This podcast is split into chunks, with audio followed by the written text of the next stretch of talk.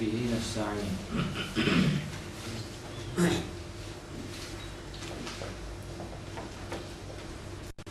Yasin suresine devam edeceğiz bu haftada.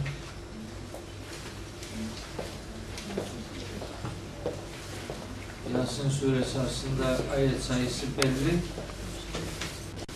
ama habire bereketleniyor gibi bitmiyor. Süre daha devam edecek. Öyle anlaşılıyor.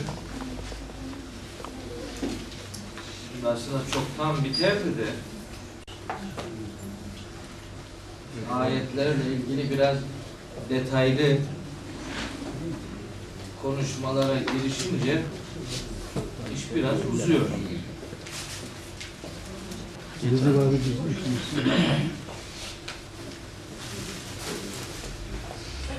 Surenin 33. ayetinden itibaren ilk iki konuyu bitirip üçüncü konu olması itibariyle Cenab-ı Hakk'ın kainattaki kudretini ortaya koyan değişik tabii dünyaya ait bilgiler verildi. Önce ölü topraktan ölü topraktan başlatılmasının sebebini söylemiştim. Ölmeden öldükten sonra diriltilmeye inanmayanlara gözlerinin önünden örnek vererek başladı. Yakından uzağa metodunu takip ederek önce elinin altındaki topraktan yavaş yavaş işte güneşe, aya varan bir seyir takip edildi. Böyle bir ibret e, enstantaneleri ortaya konuldu. Yine bunun bir devamı olarak bu defa son bir ibret, son bir delil, son bir mucize ya da insanoğluna bu bağlamda son bir ev ödevi bağlamında bir başka konuya dikkat çekiyor. Yine kudretini anlatma bağlamında. Buyuruyor ki Yüce Allah bu ayetleri yazmam lazım. Çünkü bunlarla ilgili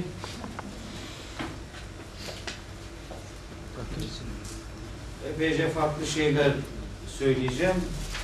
Bu Yasin suresi benim en baba surelerimden biridir. Bunu ilahiyatta çok defalar ders olarak okuttum. Bunun her kelimesiyle günlerce konuşmuşum. Onun için o konuşmalarımdan bir iki tane burada da zikretmek istiyorum. Mesaj alındı hocam. Yapıldı mı hasbihal? Yapılacak. Hasbihal mesajı alındı.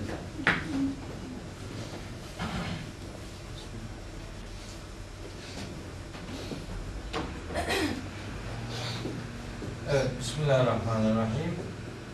Ve ayetun lehum enna hamelna zürriyetehum fil fulkil meşhuni meşhuni ve halakna lehum min mislihi ma yerkebune ve in neşe nuğribuhum fela sariha lehum ve la hum yunqadune yani siz benim ağzımdan çıkanı takip edin. Yazdıklarım o kadar düzgün görünmüyor. Evet. Buyuruyor Yüce Allah. Ve ayetün lehum. Onlar için onlar için kim o onlar dediği kimlerdi? Önce o günün Mekkelileri sonra bu ayetleri okuyan herkes. bir bir mucize de şudur. Bir delil, bir ibret de şudur. Enna hamelna zürriyetehum. Enna hamelna. Bizim taşımamız, taşıyor olmamız ya da taşımış olmamız.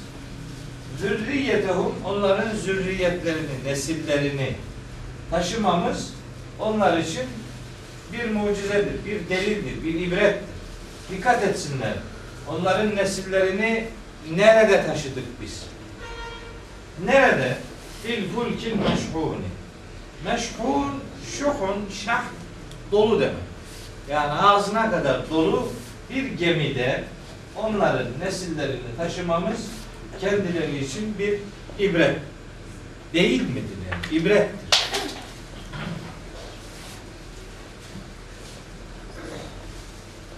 Ne anlatıyor şimdi bu?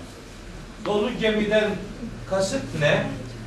Zürriyetten kasıt kim? Taşımak demek ne demek? Bunlar üzerinde durulması gereken kavramlar. Ayetlerin genel yapısına baktığımız zaman işte ölü toprak, varlıkların çiftlerle yaratılması, gece, gündüz, güneş, ay,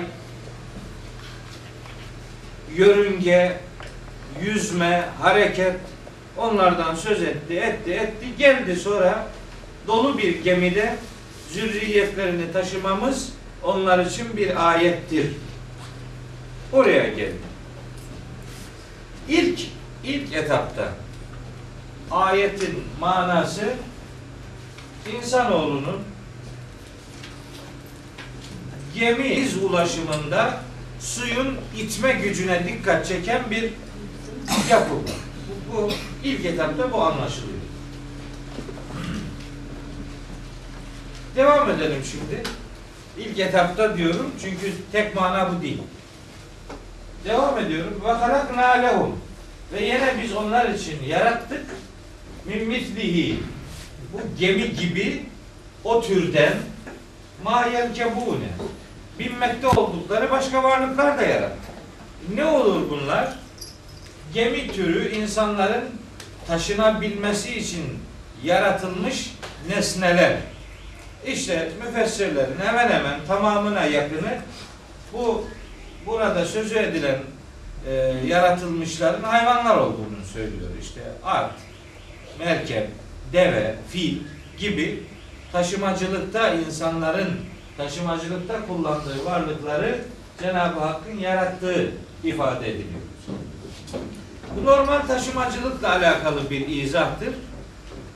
Bu izaha göre el fulkül el fulkül meşhun dolu gemiden maksat normal gemilerdir.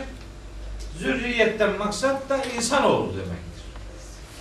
İnsanlar yani. insanları taşıyoruz. E peki o bu ayetin indiği dönemde Mekke'de böyle bir gemicilik falan yoktu. Çünkü Mekke sahil bir şehir değildi. Neye anlatıyordur muhtemelen? Muhtemelen yani bir ileri hedef olarak yani onların deniz aşırı ülkelere de yavaş yavaş seyahat etmeleri lazım geldiğini, oralara da ulaşması lazım geldiğini, ulaşabileceklerini hissettiren bir anlam vardır zımnen. Burada bir anlam daha var. Yukarıdan aşağıya doğru ayetler takip edildiğinde ay, güneş, gezegenler filan bunlardan söz edildiğinde belki biraz uzak bir ihtimal olsa da aslında dolu gemiden maksadın uzaydaki hareketliliğe işaret etmesi de mümkündür. Yani güneşten, aydan, geceden, gündüzden, gezegenlerden, yörüngelerden söz ediyor olması bir sonraki ayetteki taşımacılığın hani gezegenler arası uzay taşımacılığına da işaret etmesi muhtemeldir. İlla odur diyecek halimiz yok. Ama bu ayetin bu yapısı bulunduğu bağlam itibariyle söylüyoruz ki böyle de anlaşılabilir. Bu ayetin bugüne ve yarına hitap eden yönü nedir diye sorulsa böyle bir cevap verilebilir ve bu cevap yanlış değil. Başka varlıklar da yarattık diyor. Şimdi böyle alternatif binek araçları kastediliyorsa bu insanlığa verilmiş bir ev ödevidir. Yani binmekte oldukları daha nice varlıklar yarattık. Binebilecekleri daha nice varlıklar var. Araştırıp o varlıklarla buluşmanın çabası içerisinde olsunlar. İşte bu bir ev ödevidir. Biz yarattık. Daha nicelerini daha yarattık. Gitsin, araştırsın, bulsunlar. Ev ödevleri. Mahşere kadar devam edecek olan bir yapı burada söz konusu.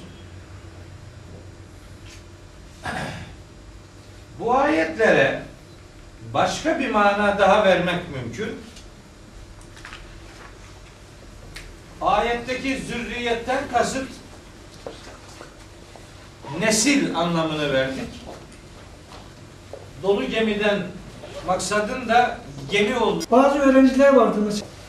Zaten müfessirlerin hemen hemen çok büyük bir çoğunluğu bu ayetteki ma- maksadın, mesajın Hz. Nuh'un gemisiyle insanoğlunun taşınmışlığı olduğunu ifade etmişlerdir. Doğrudur. Bu da olur yani. Bu da olur. Öbürü de olur.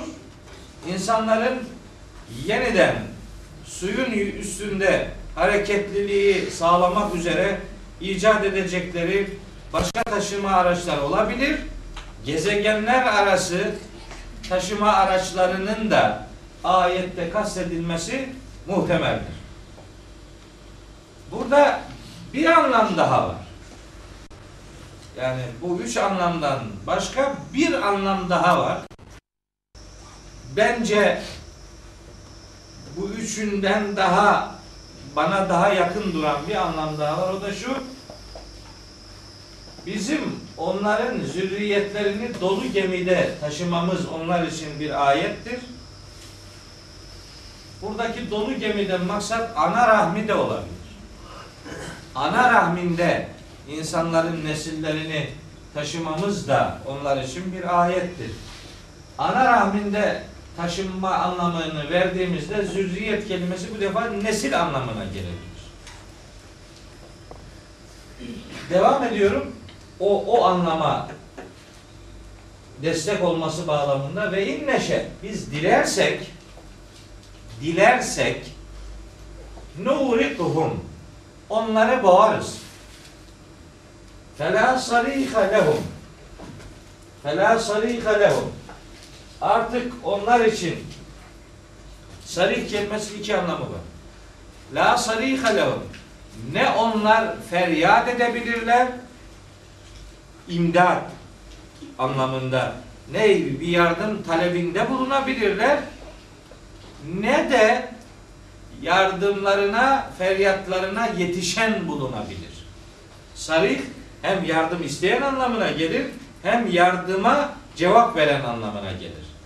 Ne onlar bağırabilirler ne de bağırırlarsa bile bağırmalarına cevap alabilirler.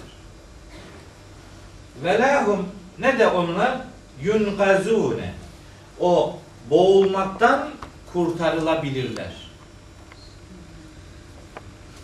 Dilersek onları boğarız. Ne feryat edebilirler ne de boğulmakta oldukları yerden kurtarılabilirler. Şimdi dilersek diyor. Dilersek ifadesi bu işin yani şu dolu gemi işlemenin geçmiş zamanda yaşanan mesela Nuh'un gemisi olayı olmayabileceğini hissettirir. Şu in edatı. Eğer bu lev olsaydı Arapçada, lev olsaydı mana geçmiş zamanla alakalı olacaktı. Başka bir yorum yapmaya ihtimalimiz kalmayacaktı. Ama şu in edatı dilersek, istersek, murad edersek, murad etseydik, isteseydik değil. İsterse onları boğarız. İnsanların Allah'ın dilemesiyle boğulabileceği yerlerden biri mesela ana rahmidir. Ana rahminde milyonlarca canlı bulunmasına rağmen Bir tanesi hariç gerisi boğuluyor. Cenin olmasına rağmen cenin olan iki hücre ana rahminde o yapıda ne bağırabilir ne de orada yaşanan her neyse oradan kurtarılabilir. İnsan ana rahminde başına bir iş geliyorsa ona ne kendisi feryat edebilir ne de o feryadına yetişen bulunabilir. Bu itibarla şu dolu gemi kelimesinin yani tamlamasından maksadı ana rahmi diye alabileceğimizi zürriyet kelimesini bu anlamda nesil anlamında kullanabileceğimizi ifade ediyorum. Bu bir.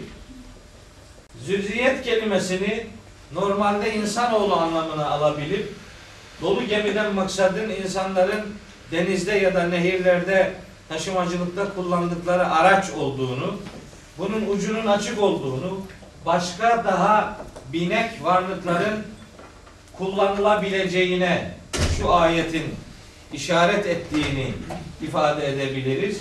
Bu taşımacılıktan maksadın uzay taşımacılığı olmasının da muhtemel olduğunu, çünkü bağlam itibariyle güneşten, aydan, gezegenlerden, yörüngelerden söz edilmiş olması böyle bir ihtimali de devre dışına itmez.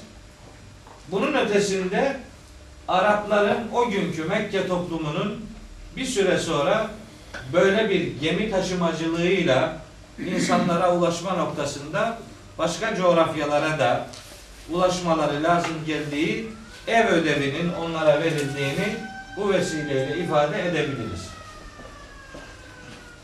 Herhangi biri verdiğimiz dört mananın dördü de kendi içinde doğrudur.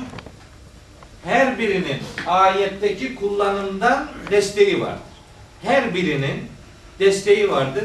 İster zürriyete ata manası verin, dolu gemi Nuh'un gemisi olsun.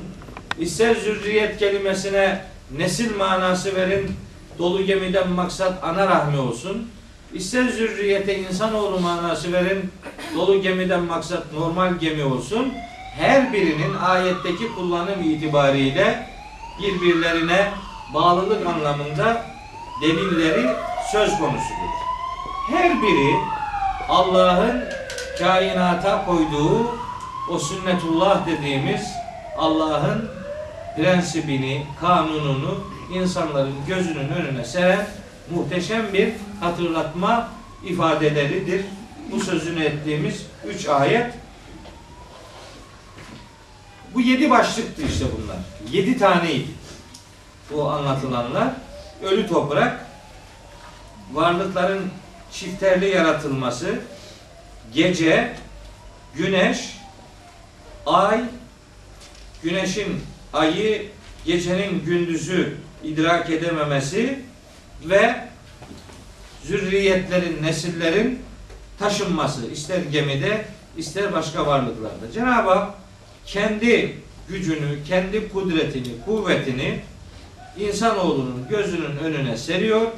Hem yakından uzağa metodunu kullanıyor, hem uzaktan yakına metodunu kullanıyor. O kudret aslında muhatapların ahirete inanmalarını sağlamayı hedefliyor. Dert budur. Başlarken de konu ahirete imanla ilişkiliydi.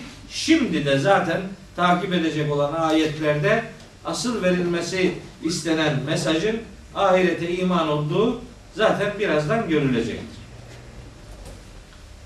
Evet. İlla rahmeten minna ve meta'an ilahin. Hani biz dileseydik, dilersek onları boğarız. Ne feryat edebilirler, ne de boğulmaktan kurtarılabilirler. İlla ancak bunlar olmuyor. Rahmeten minna. Bizim bir merhametimiz ve meta'an ilahin ve insanoğlunun belli bir süreye kadar dünyadan yararlanması kararımız onları işte böyle boğulmaktan, böyle felaketlere uğramaktan korumaktadır. Başka hiçbir güç onları bu boğulmaktan kurtaramazdı. Suya kaldırma veya itme gücünü vermeseydik hiç kimse suyu kaldırıcı bir özellikte yaratamazdı. ana rahmini biz öyle dizayn etmeseydik hiç kimse bir ceninin o mekanda hayatiyetini muhafaza edebilmesini sağlayamazdı. Biz bütün bunları biz yaptık. Bizim bunu yapmamız kainata özellikle insanoğluna yönelik e, bulundurduğumuz merhametimizin ve onları belli bir süreye kadar yaşatma kararlılığımızın sonucudur bütün bunlar.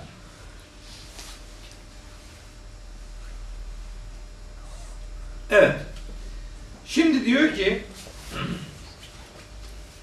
ve izâ kîle lehum onlara şöyle dendiği zaman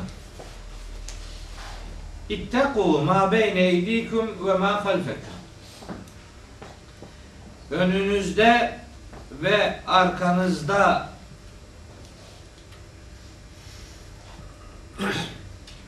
yaptığınız ya da yapmadığınız sunduğunuz sunmayıp geri bıraktığınız dünyada yapmanız gerekmesine rağmen yaptığınız veya yapmadığınız ne varsa hayatınızın yaşadığınız bölümüne kadar veya yaşadığınız bölümünden sonrakini içine alacak şekilde her ne yaptıysanız onlardan dolayı korkun.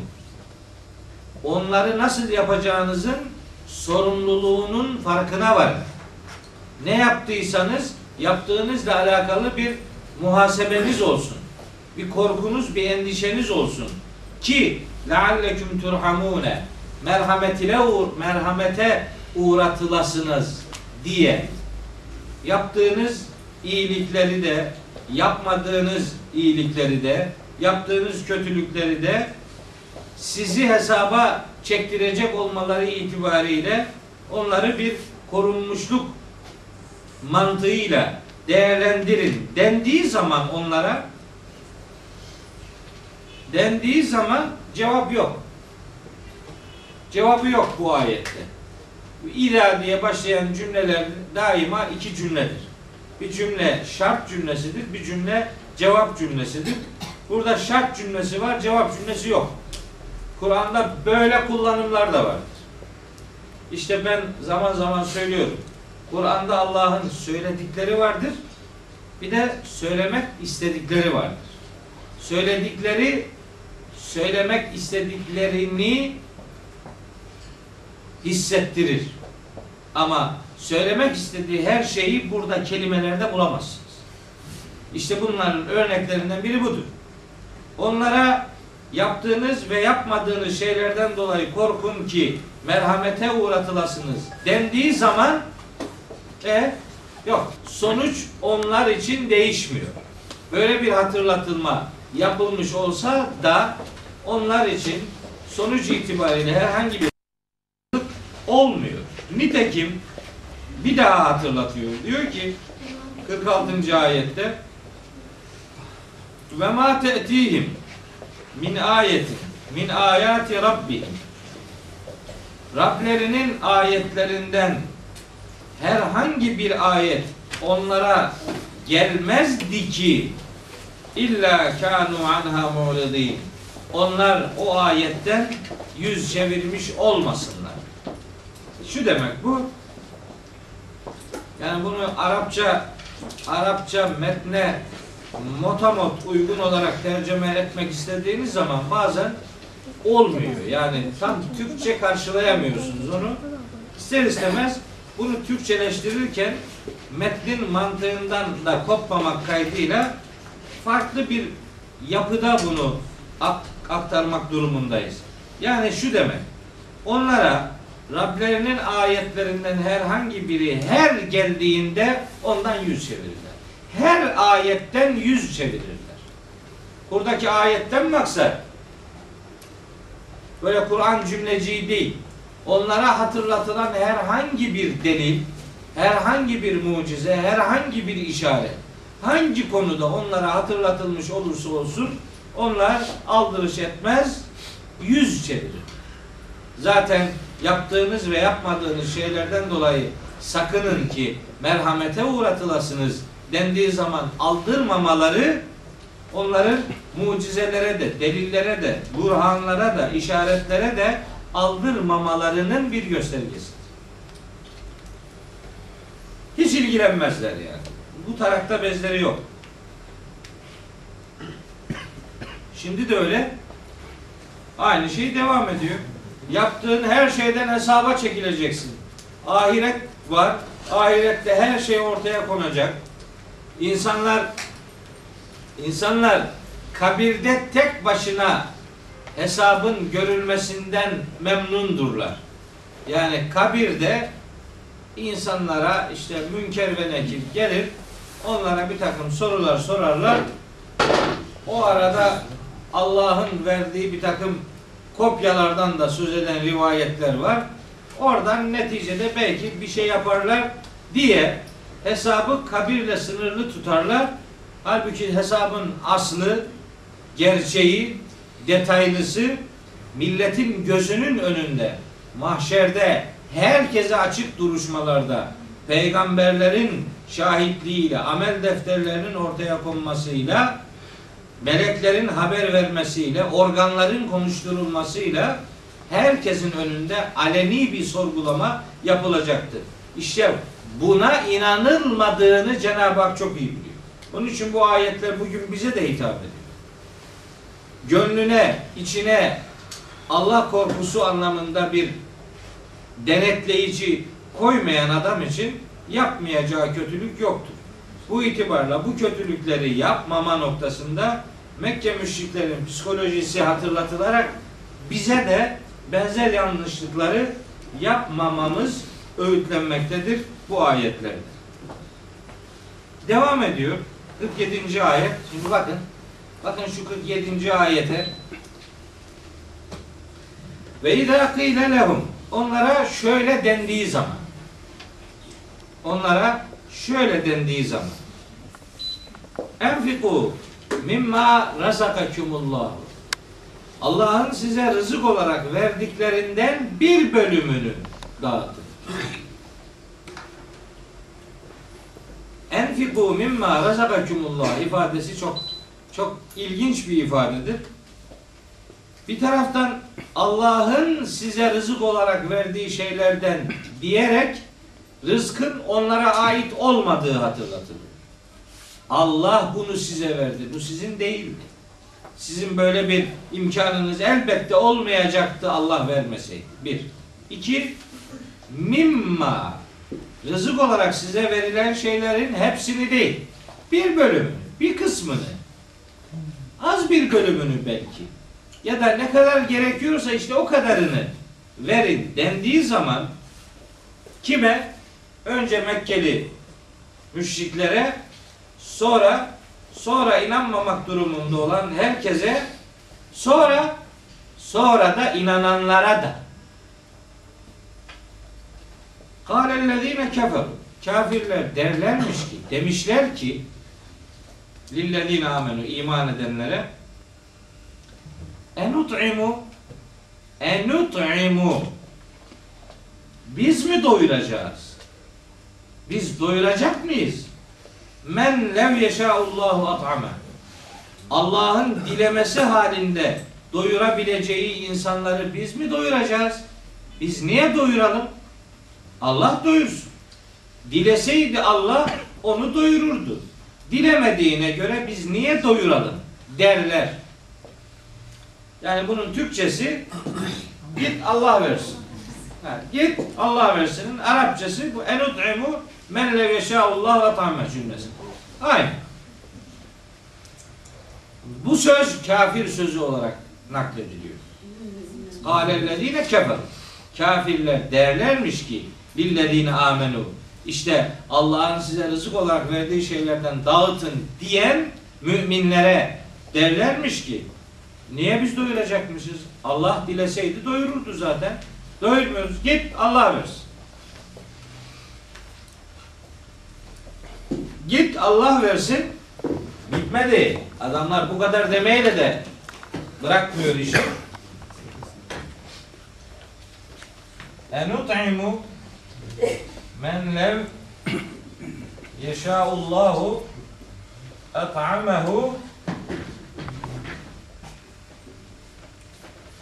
Allah'ın doyurmayı dilemesi halinde doyuracağı adamları biz niye doyuralım? İn entüm illa fi dalalin mübin. Konuşmaları devam ediyor. İn entüm illa. Şu in ile illa yan yana varsalar bir cümlede vurgu manası var. Sadece ve sadece. İş şundan ibarettir, başkası değildir anlamına gelir. İn entüm illa fi dalalin mubin. Siz bizden böyle bir fedakarlık istemekle sadece ve sadece açık bir sapıklıktasınız. Siz sapıksınız. Allah'ın yapmadığını sen ne yapıyorsun? diyor. Allah'ın yapmadığı bir işi yapmaya niye söylüyorsun? Sana ne? Allah'ın vermediği bir görevi vermiş gibi algılayıp da insanlara böyle bir çağrıda bulunmak sapıklıktır diyor. Bu cümle eğer müşriklerin sözü ise bu anlama gelir. Cümlenin sıralanışından da sözün müşriklere ait olduğu anlaşılıyor öncelikle. Ama ille de söz onlara ait olmak zorunda değil. Cümle biter. Burada cümle biter. Devreye müminler girer. Vahiy girer. Böyle diyene şöyle karşılık verir. Siz açık bir şaşkınlıktasınız. Siz şaşırdınız. Şaşırdınız siz. Çünkü Allah'ın dilemesi halinde doyurabileceği adamı biz niye doyuralım derken Allah'ın size bu malları garibanları doyurasınız diye verdiği gerçeğini şaşkınlıkla terk ettiniz. Şu cümle müminlerin sözü de olabilir. Kafirlerin sözü de olabilir, müminlerin sözü de olabilir. E ikisi de doğru. Birincisi daha doğrudur. Metnin akışına ilk etapta daha uygun olan bu sözü de kafirlerin söylemiş olmasıdır. Ama bu söz müminler tarafından da söylenmiş olabilir. Böyle böyle bir cevap ancak söyleyenin şaşkınlıkta olduğunu gösterir. Başka bir şey değil. Müminler bunu söylediyse sapıklık manası vermiyoruz. Müminler bunu söylediyse şaşkınlık manası veriyoruz. Kafirler söylediyse bunu sapıklık manası veriyoruz. Kafir söyleyince müminin ısrarla bütün inançlarında sapık olduğu görüşüne görüşü hakimdi onlarda. Müminler hepsi yoldan çıkmış adamlar. Öyle algılarlar. Beri tarafta müminlerin onlara bakışında siz şaşırdınız herhalde. İşin gerçeğini unuttunuz. Aslında bildiğiniz şeylerdi bunlar ama şimdi bilmezlikten gelerek bir şaşkınlık içerisindesiniz. Bu şaşkınlığınızı efendim sorgulayın diye paylayıcı değil de daha çok kendisini sorgulamayı ilke haline getiren bir ifade tercemesini tercih edebiliriz. Bunlar doğrudur. Hocam burada Allah'ın size rızık olarak verdiklerinden hayra sarf ediniz emrinin muhatabı kafirler mi ki öyle diyorlar. Hani onlara işte toplum içerisinde Mekke'de Yani kafirlere siz Allah'ın size verdiği rızıktan hayra sarf ediniz diye bir şey mi söyleniyor? hayrat değil de yani yani verdiği yani size Allah'ın verdiği nimetlerden garibanlara verin. Kafirlere mi? Tabii önce ilk, ilk muhatap kafirler. Hum zamiri onlara gidiyor. Tamam. Hum zamiri ilk önce onlara gidiyor. Ama mesajın onlarla sınırlı olması gerekmez. Muhatap onlar mesaj bize. Mesaj bize de. Onun için dedim ki herkese ilgilendiriyor. Bizi de ilgilendiriyor. Yani git Allah versin diyen adam mümin ise Allah ona aferin iyi dedin demeyecek. İmanı olmayanın infakı olur mu? İmanı, Ama o zaman bu emir niye onlara? imanı olmayanın infakı da olur da o infak bizim anladığımız manada sadaka türünden e, sevaba dönüşecek bir işlem değil. Bu infak denen şeyler aslında ekonomik yardımlaşmadır. Ekonomik yardımlaşmada din belirleyici bir unsur değil. Elindeki mal fakirin de hakkı olan bir maldır. Onun için mümin olsun kafir olsun. Ondan eğer bir toplumda kafirler de yaşıyorsa bu emirler onları ilgilendirmiyor deyip de onların mallarından vergi alınmamak diye bir şey yoktur. Çünkü o mal zenginlik miktarı ne kadarsa onun belli bir bölümü fakirindir. O onlardan istenir, alınır. Vermiyorsa zorla alınır. Bu itibarla yani bu emirler herkesi ilgilendiriyor. Bizi de muhatap inançsızları da. Ben bizi bizi daha yakinen ilgilendirsin özlemindeyim. Çünkü aynı yanlışı şimdi biz Mekke müşriklerinden daha ileri düzeyde maalesef yapar olduk. Mesela dedik ki ben benim adamıma veririm, başkasına vermem. Bizim gruptansa veririm, bizim takımdansa veririm, başkasına zırnık koklatmam. Aynı şey bunlar.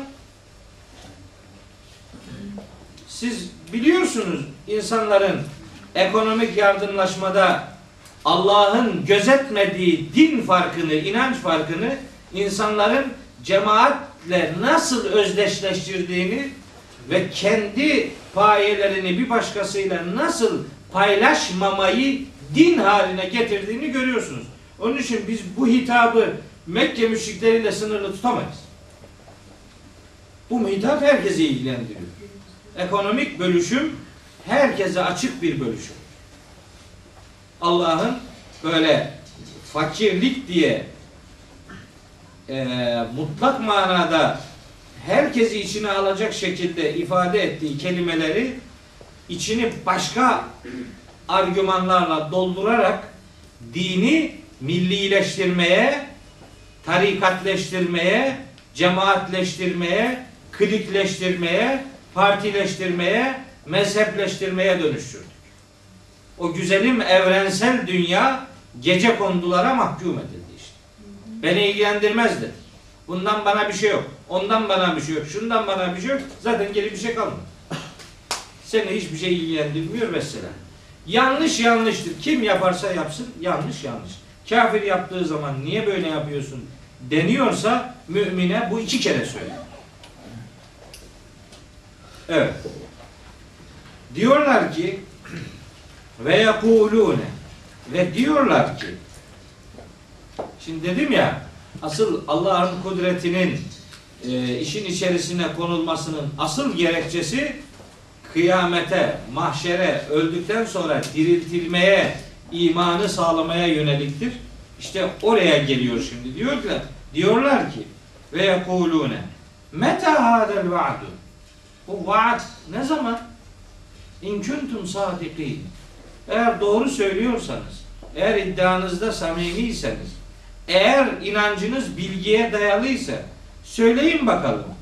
Bizi tehdit edip durduğunuz o kıyamet ne zaman? O vaat kıyamet demektir. Ne zaman gelecek? Derler. Alay ediyorlar. Ne zamanmış yani? Ne zaman diye yani sorular iki türlü sorudur.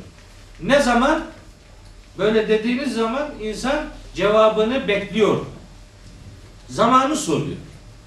İşin olacağına inanıyor da ne zaman olacağını merak ediyor. Bir böyle sorulur. Bir de ne zamanmış? Ya yok böyle bir şey işte yani. Hadi bakalım. At bir şey bakalım. Şimdi ne diyorsun? Vur, es, gürle demek istiyorlar. Bu bu ikincisinden. Alay ediyorlar. Ne zamanmış bu? Heh, cevabı Allah veriyor. Diyor ki Ma yanzurune illa Ma illa Bak bu Kur'an'da çok vardır bu kullan. Ma illa La illa in illa Leyse illa Bunlar vurgu, vurgu verir cümleye. Ma yanzurune illa Onların beklediği sadece şudur. Başka bir şeye gerek yok. Sadece şu. Ne? İlla sayhaten vahideten. İşte büyük bir gürültü. Sayha. Te'huduhum onları yakalayacak ve hum yahissimune ve hum yahtasimune kelimesi bu bazı cemaatler var Türkiye'de. Şimdi böyle muhatapları biz ilahiyatta okurken Adnan kardeşim bilir. Bazı cemaatlerden arkadaşlar vardı işte böyle bazı kelimeler vardır. Kural dışı kullanılan kelimeler hemen derler. Sen Arapça biliyor musun? E az buçuk biliyoruz. Söyle bakalım. Yahtas, yahıssımûn kelimesi ne kelimedir? E, ne olacak? Ne, ne kelime ise is- idir. Yani manası tartışmak demek. Tartışıyorlarken. işte iftial babındandır da T ile sat yan yana geldiğinde işte işte birbirleriyle H ile sat yan yana geldiğinde birbirlerine idgam edilirler. Kural değişir. Yahtasimun olur, yahıssımûn filan. Niye böyle olduğunu sormazlar. Niye yahtasimu gelmedi de yahıssı diye geldi onu merak etmezler. Sadece oradaki o ilal kaidesini biliyor musun bilmiyor musun? Muhtemelen bilmiyorsun. Seni cahillikle suçlayıp karşı tarafa geçecek. Derdi budur. Öyle önemli sorulardan biridir ha bu kelime. Yahtasimun iftial babındandır. Biri size sorarsa söyle. İftial babındandır. İdgam olmuştur iki harf birbirine. Ama asıl sebep şu. Yahtasimun olduğu zaman bu yani mücadele etmek, tartışmak hafif bir hava verir. Yahtasimun. Ama yahıssimun olduğu zaman bu can cana, baş başa, diş dişe birbirine girmiş, birbirini yer bitirir havadayken onlar öyle bir karma karışık dünyaya dalmış, işi böyle tartışmalara boğmuş bir haldeyken işte o zaman tek bir gürültü onları yakalayacaktır. Bekledikleri de bundan başkası değil. Bir şey daha söyleyeceğim şimdi. Niye burada sayha-i vahide dedi de Allahu Teala? Mesela bu kıyametle ilgili biz başka şeyler biliyoruz. Mesela Es-Sâhha var. Et-Tâmmetül Kübra var. Efendim Es-Sa'atu var. Kıyametle alakalı. Onları kullanmıyor da tek bir sayha gürültü. Bu gürültü kulakları patlatan bir gürültü demektir. Sayha kulakları patlatan gürültü anlamına gelir. Niye bu söylendi? Çünkü onlar enut'imu men lev yeşâullahu at'ameh in entum illa fi dalalin mubin ve yekulune meta hadel va'du in kuntum sadikin diyerek müminlerin kulaklarını patlatmaya çalışıyorlar. Onlarla alay ediyorlardı. Onların kulaklarına gürültü bombardımanı sunuyorlardı. Kafirler müminleri rahatsız ediyorlardı. Sözleriyle, gürültüleriyle, karşı çıkışlarıyla, alaylarıyla, dalga geçişleriyle karşı çıkışları onların beklentilerinin de aslında bu defa kendi kulaklarını patlatacak bir gürültüyle ifade ediliyor. Yoksa başka kelimelerde kullanılabilirdi. Kur'an'da bu kullanımlar manayla bir bütünlük arz edecek şekilde programlanmış, dizayn edilmiştir. Bekledikleri böyle bir gürültüdür Kendileri tam da dünya işlerine dalmışlarken, birbirleriyle didişmekteyken, mücadele etmekteyken, uğraşmaktayken o gürültü onları yakalayacaktır. Öyle ki فَلَا يَسْتَطِيعُونَ تَوْصِيَةً Hiçbiri bir başkasına herhangi bir şeyi tavsiyeye güç yetiremeyecektir. İşte bunu izah sadedinde bir hadis-i şerif var. Onu söyleyeceğim. Yani ne birbirlerine bir şeyi tavsiyeye güçleri yetecek ve la ila ehlihim yerciune ne de ailelerine geri dönmeye fırsat bulabilecekler. O hangi hal üzere iseler o halde onlar yakalanacak. Kimse kimseye bir şeyi tavsiye edemeyecek. Evine geri dönemeyecek. Bu o kadar ani bir işlem olacak. Kıyamet o kadar ani bir felaketle e, gerçekleşecektir. Peygamberimizden rivayet ediliyor aleyhissalatü vesselam. İşte kıyametin aniliğinden ve dehşetinden bahisle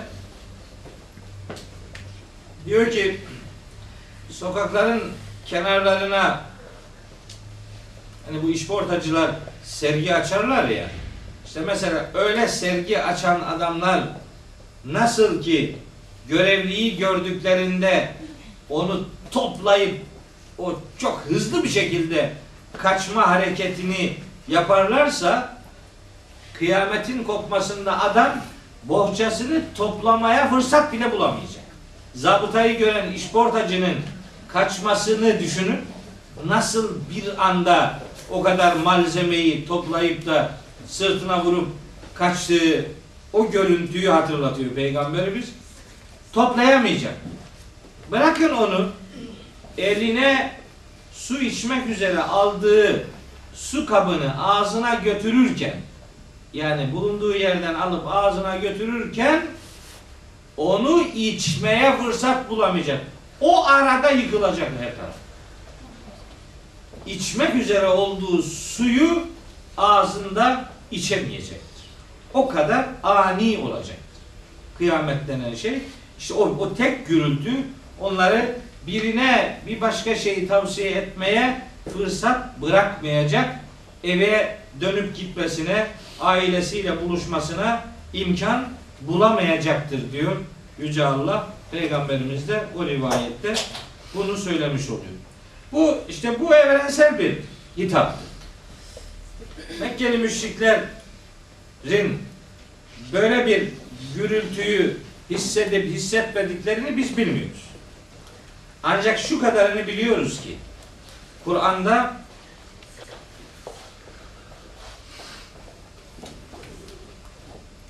Kur'an'da kafirlerin ölümlerinden söz eden ayetler var. Mesela bir tanesi Enfal suresi 50. ayet.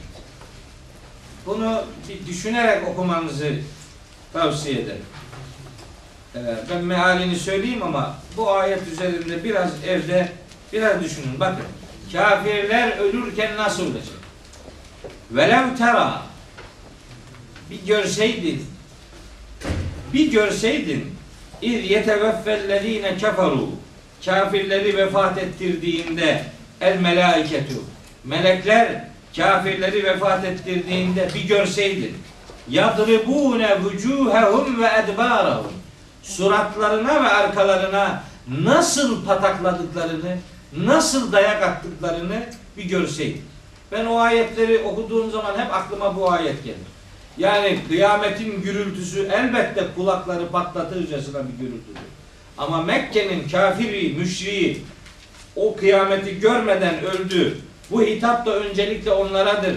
Acaba onlar bu gürültüden hiç mi etkilenmeden öbür aleme göçmüş olacaklar diye düşündüğümde bu ayet cevabı veriyor. Öyle bir, öyle bir darp, öyle bir e, müdahale suratlarına ve arkalarına olacak ki bir görseydin. Bir görseydin demek dehşetinden dolayı sana biz bunu göstermiyoruz demek.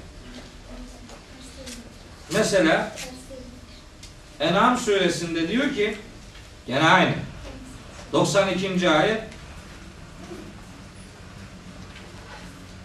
En'am 92 o kadar güzel bir ayet o kadar şahane ki tam bu günü anlatıyor ha. Tam böyle yani milimetresine varıncaya kadar. Ve men azlemu. Daha zalim kim olabilir? Mimmen iftara alallahi kedibe. Allah'a yalan iftira eder. Ağzını açanlar bugün din adına konuşanlar Allah'a iftira ediyor. Ağzını açar açmaz iftirayla başlıyor. Çünkü Kur'an'dan konuşuyor. Hevasından konuşuyor. Aklına ne eserse onları savuruyor. Kaçıncı ayetin? 92, 93, 3. Yani 93. Ha burada rakamları yazmış adam. 2 mi 3 mü olduğu belli değil. Hucurat'ta da Allah'ın dilini Allah'ın öğretiyor. Ha, o da var. Şimdi mesela şu yazı hattı benim hiç alışkın olduğum bir hat değil. Bunu kim yazdı? Bunu muhtemelen biri eliyle yazdı yani. Bakın. Harfleri, kelimeleri boyamışlar işte. Köya kendilerine göre şimdi yani Allah kelimesi iki satır aşağıda bir Allah kelimesiyle karşılaşıyor mu? Orada orada mucize arıyor. Lan içinde arasana mucizeyi. Öyle dizilir, böyle dizilir. Ne olacak yani?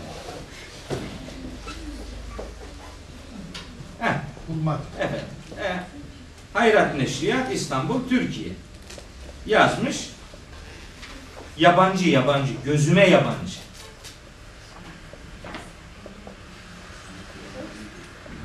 zamirleri işaretlemiş. Muhricu kelimesini kırmızı yazmış.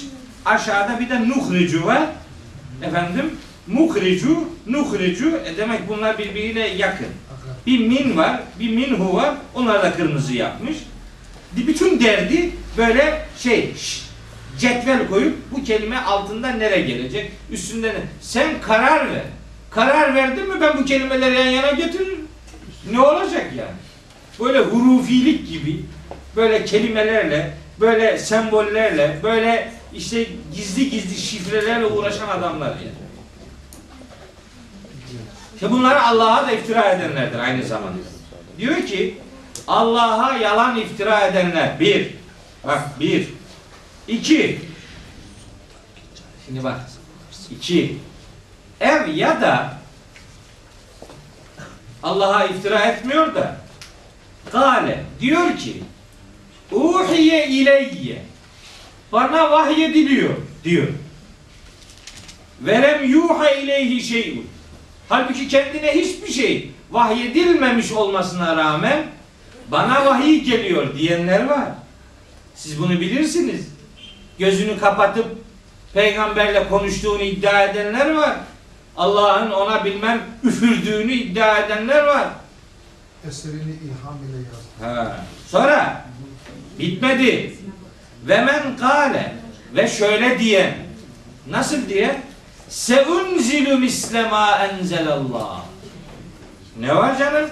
Allah'ın indirdiğine benzer şeyler ben de indiririm diyen adamlardan daha zalim kim olabilir? Siz bilirsiniz. Bunlardan var. Bolca var.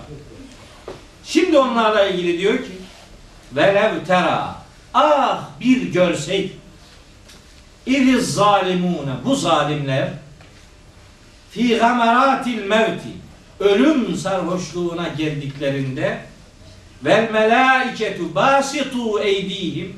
Melekler de ellerini uzatmış onlara. O halde bir görseydin. Ehricu enfuseküm. Şimdi bu, çıkartın canınızı bakalım. Adam ölmek isteyecek rahat da ölemeyecek yani. Öyle bir sıkıntı onları bekliyor. En'am suresi 93. ayet. El yevme. İşte bugün o yani ölüm anı azabel huni onlar için aşağılık bir azabın e, onlara ceza olarak verileceği gündür. Bima kuntum tekulun alallahi gayrel hakkı Allah için doğru olmayan şeyleri söylemiş olduklarınız için ve kuntum an ayati testekbirun ve Allah'ın ayetlerine karşı kibir göstermiş olduğunuz için şimdi bu aşağılık azabı çekin. Bu ifadeler kafir, zalim insanların ölürken bir takım gürültülerle öbür aleme göçtüreceklerinin haberini veriyor. Yani ola ki aklınıza gelebilir. Bu gürültünün muhatabı müşrikler olmasına rağmen bu adamlar kıyamet kopmadan öldüler. Bu hitap hiç olmazsa en azından onları ilgilendirmiyor gibi görünüyor. Öyle bir soru akla gelebilir. Hayır gelmesin. Bunun bir başka müfessiri anlamında işte En'am 93. ayet, Enfal 52, 50. ayet, Muhammed suresinde de bir ayet var. Fe keyfe idâ teveffetumul melâiketu yadribûne vücûhahum ve edbârahum diye benzer bir ayet var. Muhammed suresi 27. ayette. Onlar da bu gürültüyü tek başına hissedilebilecek anlamda bu gürültüyü bir haliyle Cenab-ı Hak tarafından işitiyorlar ölürlerken. Evet. Sonra Şimdi bak buraya ayin koymuş. 50. ayetin sonuna ayin koymuş. Ayin ta'şir demektir. Yani 10 ayetlik, yaklaşık 10 ayetlik bir konu bitti anlamında ayin koymuş. Hangi 10 ayet kardeş? 33'ten 50'ye geldik. Yani 17-18 ayet geçti. Buraya bir ayin koydu. Yani Afganistanlı Secavendi Secavendi diye bir adam koydu bu Abu harfleri ayetlerin sonuna. Bazen çok isabet etti ama bazen çok felaket çuvalladı yani. Aha çuvalladıklarından biri bu. Konu bitmedi yapıştırdı oraya aynı ya. Yani bitmedi ki devam ediyor kıyameti anlatıyor. Kıyametle ilgili başlayan bir konu. İlla ayin bir şey koyacak idiysen 44. ayetin sonuna koyacaktın kardeşim. Orada bitti konu. Allah'ın kudretinden söz eden ayetler orada bitmişti. Oraya ayin koy. Ama şimdi buraya ayin konmaz. Koymuş, o koymuş, öbürleri de sanki Allah bu ayini buraya koymuş gibi hiç oynamıyorlar onunla. Böyle Allah hani bir kelimesi dahi, harfi harekesi dahi değişmedi diyoruz Kur'an için ya. Ya kardeş ha bu, bu ayet işaretleri, içindeki rakamlar, metler, bu secaventler, işte kasır işaretleri, işmamlar, imaleler, istihaleler filan bunlar hep sonradan koydular. Hatta hareke, üstün, esre, tabi sonra sonra Yok yok. Peygamberimiz zamanında Kur'an ayetlerinde hareke yoktu, nokta yoktu, secavent yoktu, met işaretleri yoktu. Bunlar ta Hicri 176 yılında vefat eden Halil bin Ahmet diye bir alim vardı. Onun zamanında bu noktalar, harekeler o zaman kondu. Bu secavendi çok daha sonra. Secavendi de geldi kendine göre secamentler yerleştirdi. Allah tabi ona da rahmet eylesin. Kendine göre bir hizmet yaptı ama mesela işlediği cinayetlerden biri Ali İmran suresinin 7. ayetini. Ve ma ya'lemu tevilehu illallah ayetinde Allah lafzının üzerine öyle bir min çaktı ki kesin duracaksın burada diyor. Orada durmak ayeti perişan eder halbuki. Şimdi bu secaventlere çok fazla takılıp kalmamak lazım. Bunları Allah koymadı. Bunlar Hazreti Peygamber koymadı. Bunları sahabiler koymadı. Bunları daha sonraki insanlar kendileri anladıkları cümle yapısından çıkarttıkları manaya göre koydular. Tekrar ediyorum. Çok isabet ettikleri yerler var ama hepsi isabetli değil. Hocam bu Mesela Araf suresi 188. ayete bir cim yapıştırdı. Olmaz. Olmaz yani oraya cim koyamazsın kardeş. hocam bir şey sorabilirim. Bu yani noktalı virgül soru işareti nokta gibi anlamlarına mı geliyor? O anlamda mı yani? E nokta işte. Evet. Nokta, noktalı virgül, virgül gibi anlamlara geliyor. Ama yani cümleyi onun bitirdiği gibi algılamış adam koymuş öyle secaven.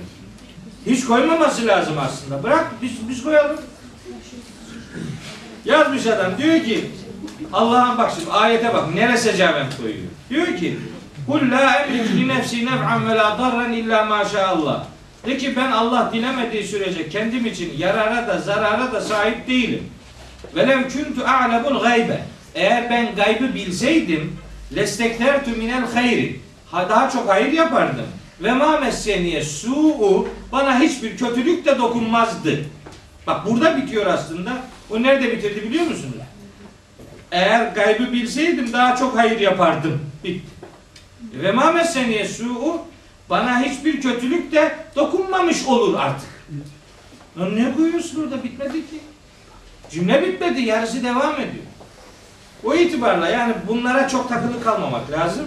Hocam Yani kaynağını harflerdeki işte cim ve şın ve z oradaki noktalar değil değil mi? yok yok yok. Onlar, onlar da sonradan nok konan nokta değil yani. Harf noktaları. Harf noktaları, harf noktaları sonra kondu. Yani B'nin altına bir nokta, Evet. T'nin üstüne iki nokta, Nun'un karnına bir nokta, Cim'in karnına, H'nin üstüne, Z'nin üstüne, Z'nin üstüne, Şin'in üstüne. Bunlar hep Halil bin Ahmet zamanında yapıldı. Fa- On ya kelime normal yazılıyordu, harfi de yoktu, harekesi de yoktu. Araplar onları biliyorlardı. Yani bir defa hafızlar ayeti okudukları için adam dedi ki ağzımı harekete e diye açarsam üstüne bir işaret koy. Böyle iyi yaparsam altına koy. Dudaklarımı uzatırsam böyle vav gibi bir şey yap. Diye bu harekeler sonra çıktı. Sonra baktılar ki Arapça bilmeyenler Müslüman oldular. Adam okuyamıyor. Hafız değil, manayı da bilmiyor. Ne yapacak bu? Dediler ki bir dakika. Bu böyle olmuyor. Biz buna mutlaka hareke koymamız lazım. Mutlaka noktalama yapmamız lazım. O kararlılıktan sonra hatta Basra valisine bu teklif götürülüyor. Basra valisi işte e, şeye e, e, Nas bin Asım Elleysi diye bir zat var. Ona Yahya bin Yamer diye biri var. Ona bir başkalarına böyle bir görev veriyor. Adam diyor ki ya Allah'ın peygamberinin yapmadığı işi ben nasıl yaparım diyor. Yapmam böyle bir şey. Tabi o rivayet de biraz sakat. Yani halife diyor adama bir şey o da yapmıyor. Nasıl yapmıyor yani? O yapar da. Yani bunu mizansel olarak ürettiler gibi geliyor bana. O zaman diyor ki onun yoluna şimdi o tam o alimin adını unuttum. Karıştırırım hata yapmayayım. O adamın geçtiği yola birini gizlemiş halife. Basra valisi. Tevbe suresinin bir ayeti. Şimdi orada İnnallâhe beri'ün Bak şimdi. Ne zeki adam. Öyle bir ayet yapıştırmış oraya ki mutlaka müdahale etmek lazım. Yoksa ortalık yıkılıyor bak. Diyor ki iki, üçüncü ayetinde Ennallâhe beri'ün minel müşrikîne ve rasûlü Ennallâhe be, aman, beri'ün minel müşrikine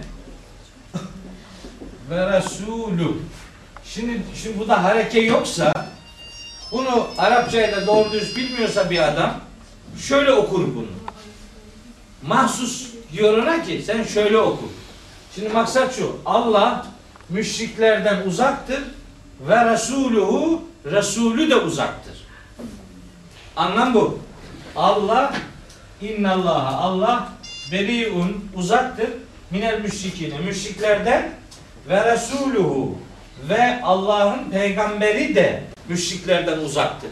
Mana bu. Fakat diyor ki sen böyle okuma diyor. Nasıl oku? Minel müşrikine müşriklerden ve resulihi ve resulünden uzaktır. Böyle oku diyor.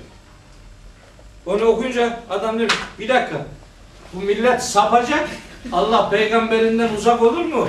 Bunu mutlaka harekelemek lazım diye işte böyle bir olaydan sonra işin ciddiyetinin farkına varılmış ve nokta hareke işleminin böyle bir olaydan dolayı yapıldığı e, ifade ediliyor. Ben tabi karar verilip de bu rivayetlerin karara uydurulduğuna kaniyim. Bu kadar buraya kadar daha çok acı şeyler yaşanmıştır muhtemelen. Çünkü hiç Arapçayı bilmeyen adam hiçbir şey okuyamıyor. Hiçbir şeyden haberi yok.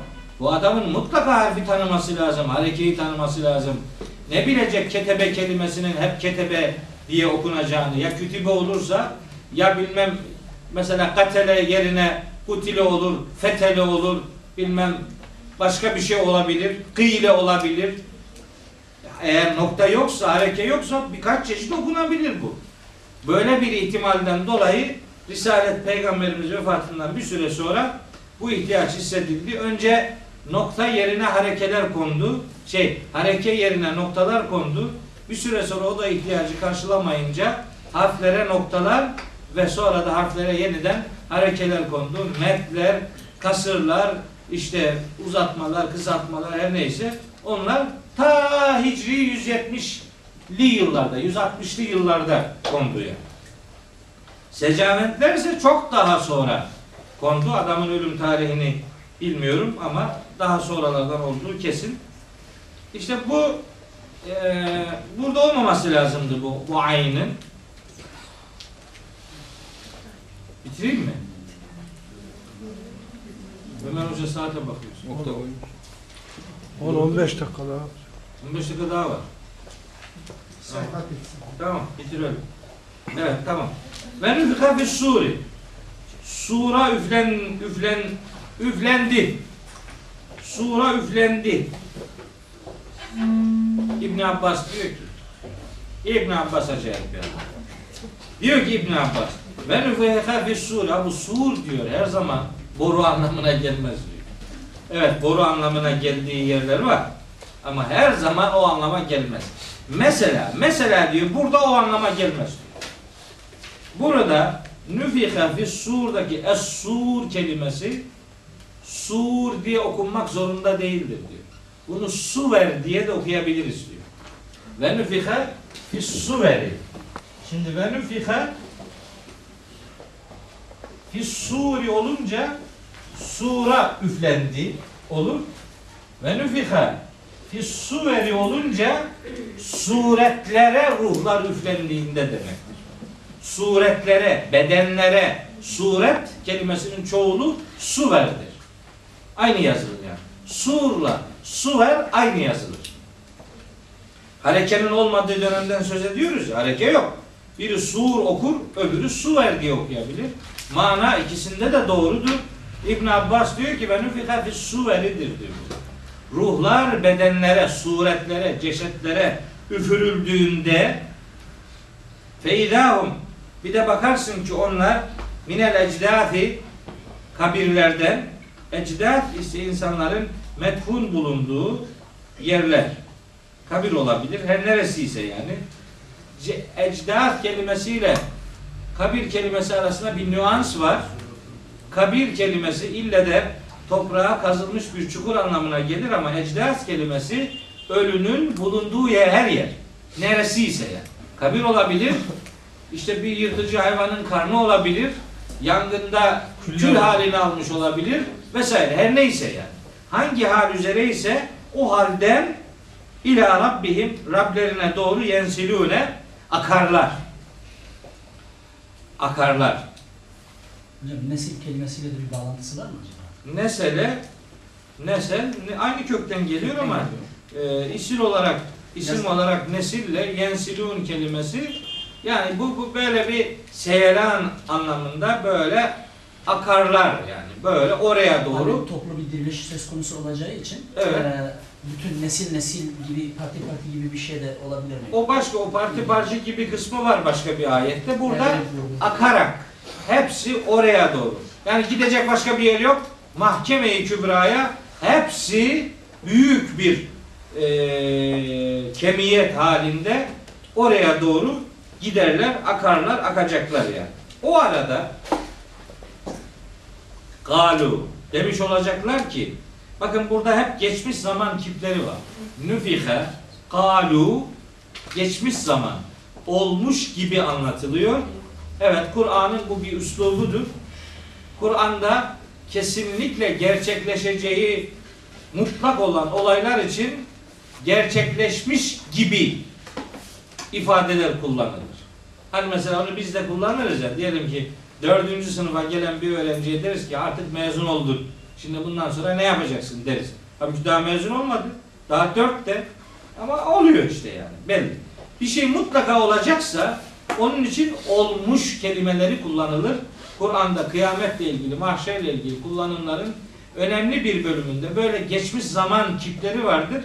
Bunu bir anlam e, zıtlığı gibi algılamayalım. Derler ki, demiş olacaklar ki, ya veylena. Bak ne güzel bir kullanım var burada şimdi. Ya veylena. Ya veylena. Ya Şimdi bunu tercüme ederken bakın tercümelere kesin ya güme gitmiştir.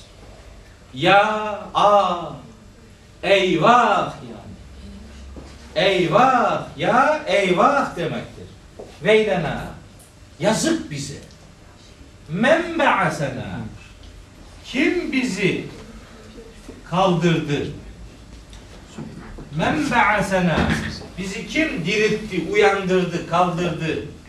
Min merkadina hada benim tefsir derslerindeki imtihan sorularından biridir bu sevda. Tefsirde eğer şeyi okursak Yasin'i soru bu, bu- bunu sorar. Çok hasta olduğum bir kullanımdır. Şimdi Yasin'i okurken e, siz de okuyorsunuz tabi. Eğer hafız varsa içinizde onlar çok iyi bilirler. Burayı okurken şöyle okuruz. Ya veylena men ba'athena min merkadina hada. Dururuz nefes almayız. Niye? Sıkıntı var burada. Burada bir şey var. Bu men merkadina hada diye olmaz. Min merkadina dur nefes al hada. Öyle de olmaz. İkisi de muhtemel bir mana vardır burada. Men ba'athena. Bizi kim uyandırdı? Kim kaldırdı? Kim diriltti? Min merkadina hada. Arapçada ismi işaret dediğimiz hani bu yani bu hada bu demek yani. Bu kelimesi, bu işaret ismi dediğimiz kelimeler eğer Arapçada bir kelimeyi nitelendiriyorsa bu hada edatı kelimenin başına gelir. Mesela hadel kalem Bu kalem demektir bu. Hadel kalem. Hadel kitabı işte bu kitap demektir. Ama şu benim kitabım diye iki kelimelik bir e, kullanımı nitelendirecekse bu ismi işaret dediğimiz biraz teknik oluyor ama kusura bakma yani bir kısmı bu bizi ilgilendirmiyor diyebileceğiniz bir konu ama ilgili, ilgilenenleri var. Muhtemelen Sevda ilk defa duyuyor bunu. Sevda diye bir kızım var burada. Ona ara sıra gönderme yapıyorum. Okulda lazım olacak bunlar çünkü. Eğer yani izafetli bir kullanımı ismi işaret nitelendirecekse ismi işaret dediğimiz şu edat kelimenin başında değil sonunda kullanılır. Kuraldır bu Arapçada. Yani merkat olsaydı min hadel merkati olurdu. Şu mezardan olsaydı min hadel merkati olurdu. Ama şu bizim mezarımızdan diye bir na kelimesi daha eklendiği zaman bu artık iki kelime oluyor. İki kelimeyi nitelendiren ismi işaret kelimeden sonra kullanılır. Min merkadina hada. Bizi şu bizim şu bizim mezarımızdan kim kaldırdı demektir. Şu bizim. Yani hada merkadinayı nitelendiriyor. Bir okuyuş bu. Ama tek okuyuş bu değil. Ma va'aden rahmanu İkinci ihtimale göre hala burayla ilgili değil. Ya veylena ah yazık bize. Bizi mezarımızdan kim uyandırdı?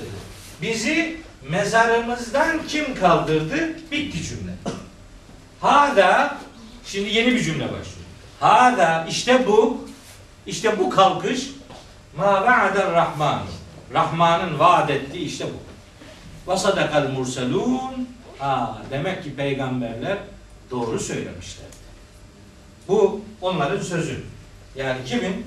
Kafir diriltilen kafirin sözü. Hada ma va'adar rahman. Aa, işte bu demek ki Rahman'ın vaat ettiği şey. Ve yekulune meta hadel va'du diyorlar diye yukarıda.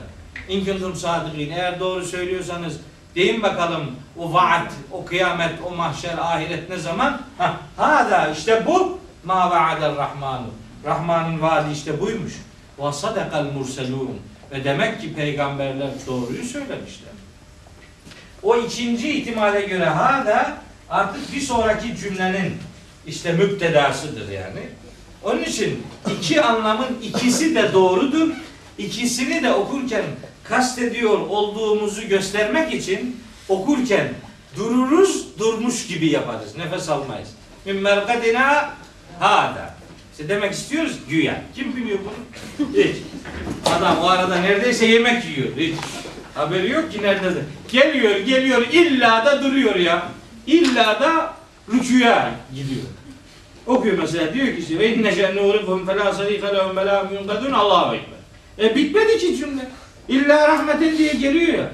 Kalkıyor öbür rekatta. İlla rahmeten minna ve meta'an ilahin oradan gidiyor.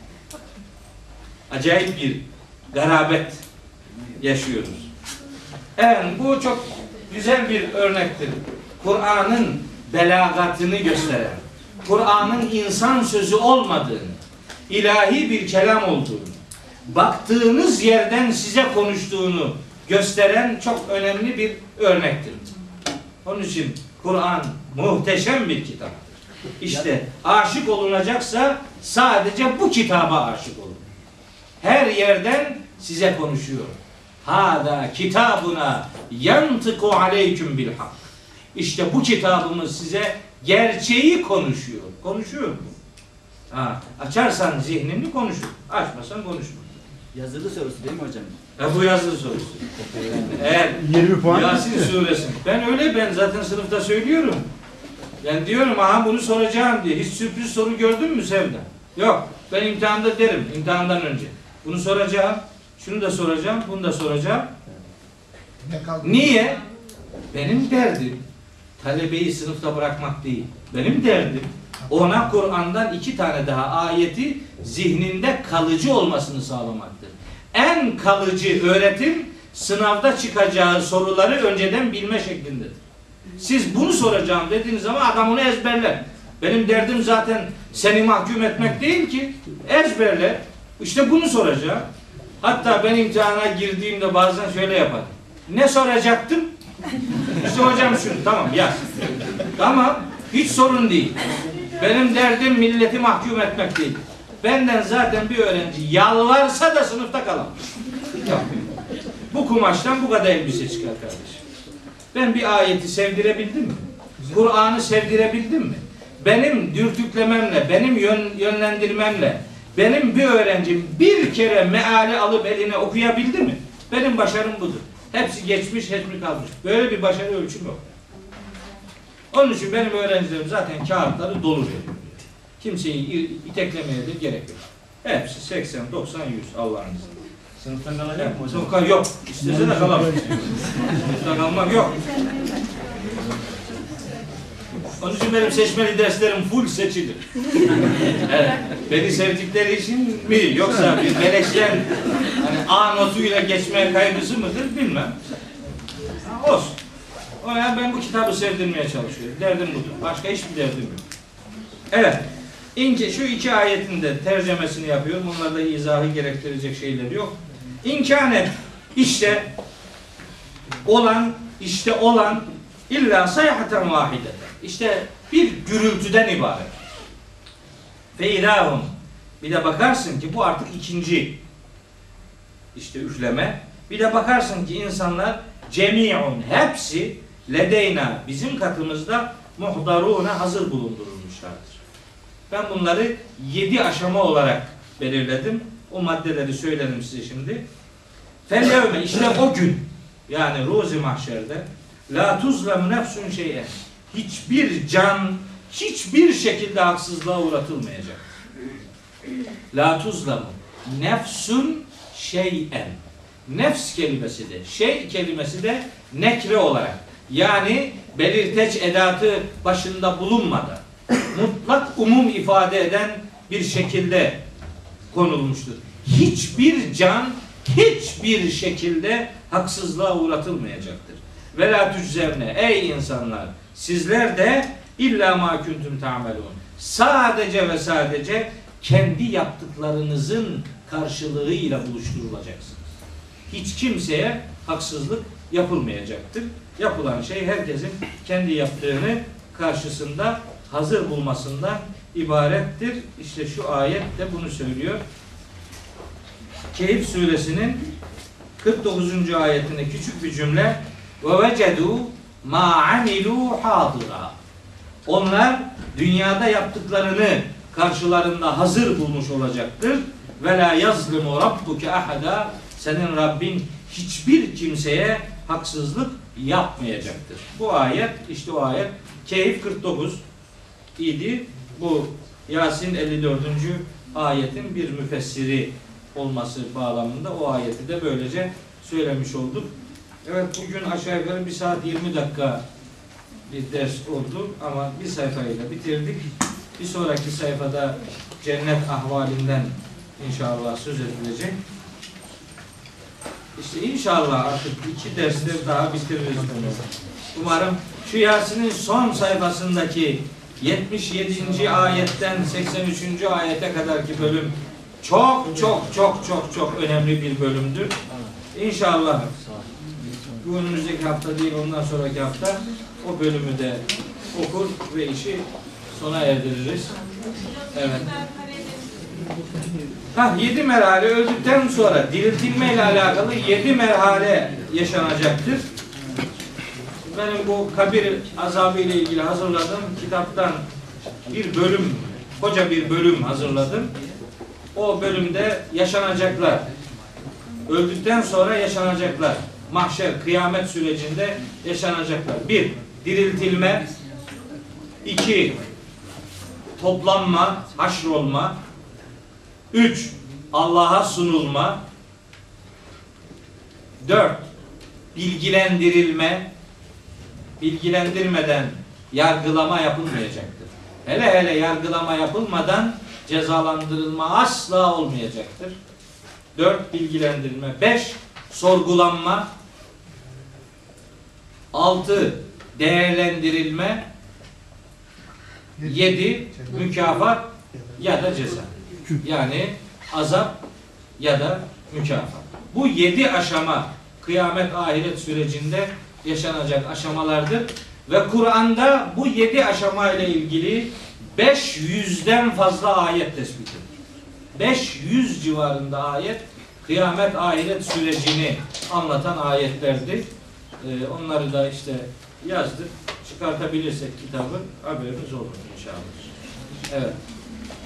Teşekkür ederim. El Fatiha diyeceğim. İkinci Fatiha. Uçur olarak kullanılıyor işte sevgili peygamberimizin ölülerinize Yasin'i okuyun.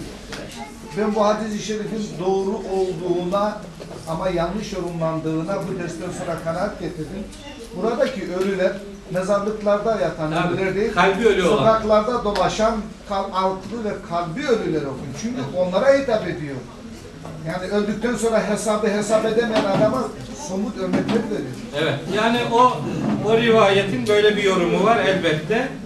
Ve ma ente bi musmi'in men fil kubur diyor. Kabirlerdekilere sen bir şey duyuramazsın. Hayır. Oradaki kabirlerden maksat kendileri kabre girmiş olanlar değil, gönlünü kabre dönüştürenler. Onlara bir şey duyuramazsın demektir. Bu da gönlünü ölü hale getirenlere oku bunu. Belki onunla ihya olurlar demektir. Biz bunu zaten böyle anlıyoruz. Yıllardır böyle söylüyoruz. Ama o rivayeti şöyle tevil edenler de var Hüseyin Hoca. Ölmek üzere olanlara okuyun. İnsanlar hayatlarını Kur'an'la, diyalogla geçirmişlerse ölürken o nameler onu mutlu edecektir. Ölürken, en iyi ihtimalle ölürken üzerine okunması, yanında okunması demektir. Ama biz sadece ölülere ve mezarlara Kur'an'ı hasrettik maalesef. İşte bu kitap ölülere okunursa ne olur? İşte böyle olur.